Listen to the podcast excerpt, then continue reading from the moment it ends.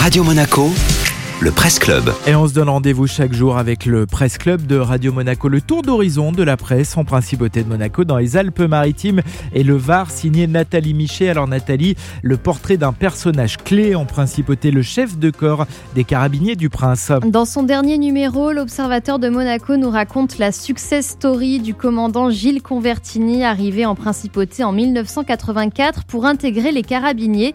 36 ans de carrière au total et une ascension progressive dans la hiérarchie jusqu'à devenir chef de corps en 2017.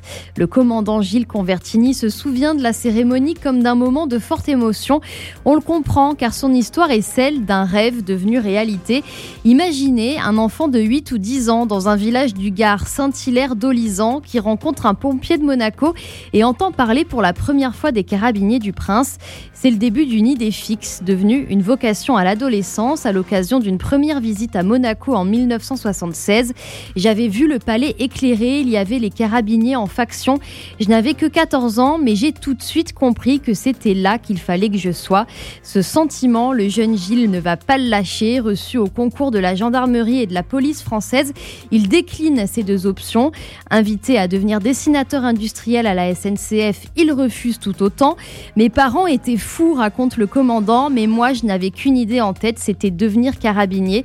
À 21 ans, il entre enfin chez les militaires chargés de la protection du palais et de la famille princière. Désormais, tout en haut de la hiérarchie, le commandant Gilles Convertini parle avec beaucoup d'affection de la maison souveraine et de son métier qui le passionne toujours. Le Presse Club signé Nathalie Michet. Merci.